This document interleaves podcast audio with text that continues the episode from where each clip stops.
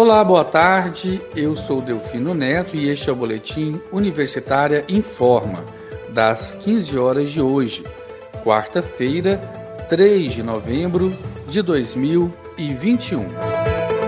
A elevação da taxa Selic, segundo acredita o governo, vai ajudar a controlar a inflação via arroxo no consumo. Isso porque juros maiores encarecem o crédito e desestimulam a produção e o consumo. Por outro lado, taxas mais altas dificultam a recuperação da economia. Assim, o desemprego cresce ou não se criam mais vagas de trabalho. A taxa básica de juros é usada nas negociações de títulos públicos no Sistema Especial de Liquidação e Custódia, a Selic, e serve de referência para todas as demais taxas de juros da economia brasileira.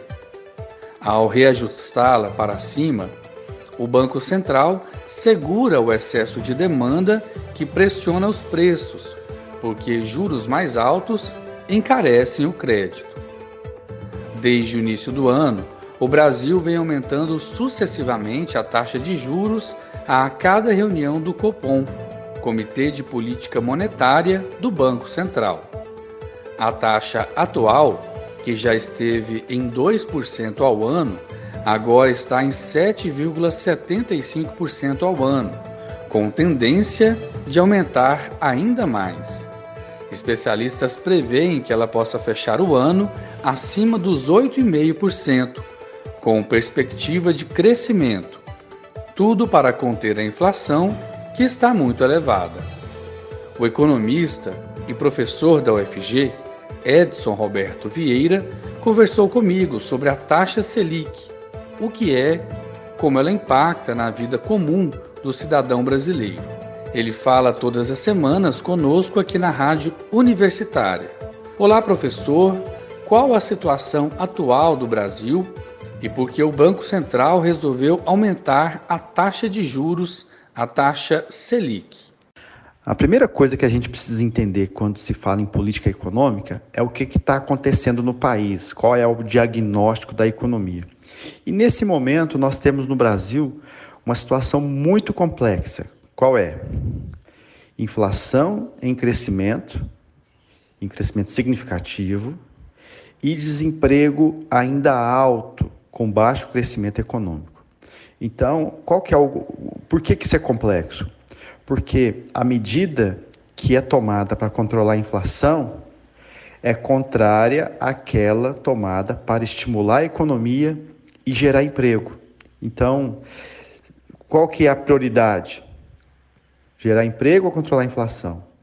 Olha, a inflação, na verdade, ela, ela deteriora muito a economia, ela, gera, ela aumenta a desigualdade de renda, dificulta as exportações, dificulta os investimentos produtivos, então ela não é boa para ninguém, principalmente do ponto de vista da desigualdade de renda. Então o ideal é primeiro controlar a inflação e depois ir em busca de outros objetivos de política, de política econômica. Como um país como o Brasil pode controlar a inflação? E qualquer país tem três políticas econômicas principais que são utilizadas: a política fiscal, a política monetária e a política cambial. No caso, a política cambial, é, na verdade, é, é a interferência do governo sobre a taxa de câmbio, sobre o preço do dólar, né? Essa política foi utilizada muito do início do Plano Real até 1999, né? Naquele momento, a nossa moeda foi mantida valorizada com o objetivo principal de controlar a inflação. De lá para cá, essa política não tem sido muito utilizada aqui no Brasil para mudar o curso da economia. Aí restam as políticas fiscal e monetária. O que é a política fiscal? A política fiscal diz respeito à arrecadação tributária e aos gastos públicos. Então, se, por exemplo, o governo quer estimular a economia, ele reduz tributos e aumenta seus gastos, por exemplo, com programas sociais, construção de obras, tudo isso gera emprego e renda.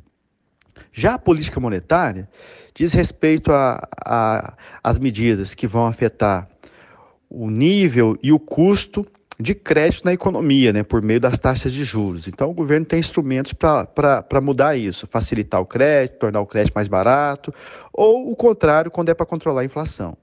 O que o Brasil está fazendo agora para conter a inflação crescente?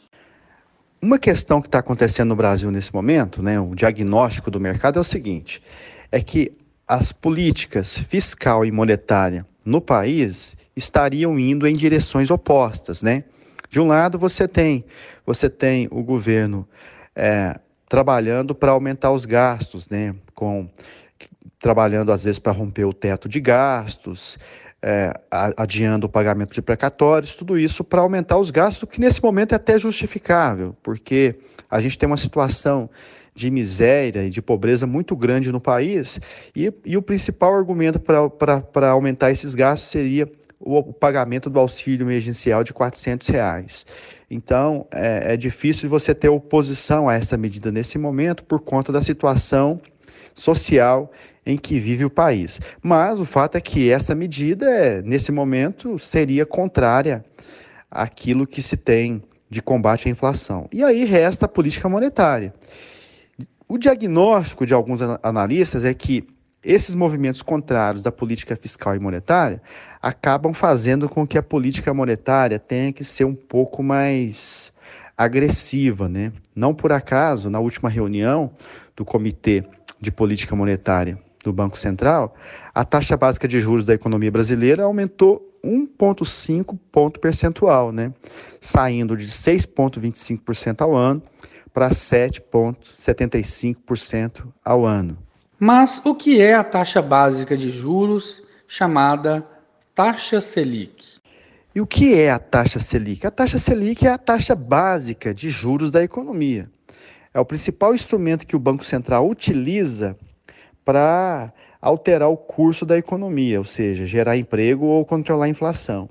Então, essa taxa, ela ela governa as demais taxas que, que estão em vigor no país. Quando a taxa Selic aumenta, aí o custo do crédito para consum, consumir bens e serviços aumenta, o custo do investimento também aumenta. Então, isso, se de um lado contribui para controlar a inflação, de outro, não é bom no que diz respeito à geração de emprego ou de renda no país. Mas, como eu disse, né, ah, o ideal é você controlar a inflação primeiro e depois é, ir em busca de, de, de outros objetivos, porque senão a economia acaba se desorganizando muito com a inflação alta. O mercado de trabalho está sofrendo e não é de hoje, não é mesmo, professor?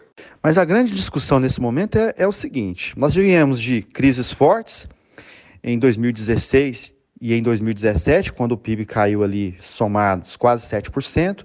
Depois disso, nós tivemos crescimentos relativamente baixos em 2018, 19 e em 2020, como a gente sabe, nós fomos atingidos em cheio, o mundo todo, pela pandemia da Covid-19 e a economia brasileira caiu 4,1%. Então, nesse momento, nós estamos com um período de recuperação, na verdade, o crescimento não é significativo, esse crescimento não recupera as perdas que, que ocorreram em 2016, 2016 e 2015 e em 2021, e o desemprego está muito alto, né? O desemprego está alto, nós temos no Brasil cerca de 14 milhões de pessoas ainda desocupadas, fora aquelas que, que trabalham menos do que gostariam, menos horas, né? Aquelas desalentadas. Então, o mercado de trabalho não está fácil, com uma informalidade muito grande. O aumento da taxa Selic é a melhor medida para baixar a inflação de um país neste momento de desemprego elevado? Nesse ponto é que se você aumentar o juro, você vai conter a demanda, mas a demanda já está muito contida pela situação econômica do país. Então é isso que gera debates, né? Será que o aumento da, da taxa Selic é a melhor medida para controlar a inflação? É esse o ponto de debate, né? É, mas o que o Banco Central faz, dentro do, do regime de metas que vigora no Brasil, é buscar a chamada ancoragem das expectativas. Então, a ideia é tomar uma medida para fazer com que os agentes econômicos é, tenham a crença de que os preços vão ficar controlados e reajam não reajustando seus preços. Esse que é o cerne do, da, do regime de metas de inflação que vigora no Brasil desde janeiro de 1999. E é o que gera discussão agora, né? Porque você aumenta a taxa de juro e aí você contrai a demanda, sendo que a economia precisa crescer e gerar emprego. Mas, por outro lado, você tem uma inflação alta que precisa ser combatida. Esse é o ponto, né? E do, do, ponto de vista de política econômica, a situação realmente é muito complexa, porque você tem a pior de todas, é o que se chama de algo parecido com estagflação. Inflação com economia estagnada. Então, é, não é algo fácil de ser combatido do ponto de vista de política econômica. E o dólar? Ele está afetando diretamente a inflação no Brasil hoje, não é mesmo, professor? Por quê? Agora, uma situação preponderante no Brasil quando se fala em inflação, nesse momento, é o patamar do dólar. O dólar tem subido muito e isso tem sido repassado para os preços dos combustíveis, alimentação e bebidas. E esse aumento do dólar tem um componente político e fiscal muito importante.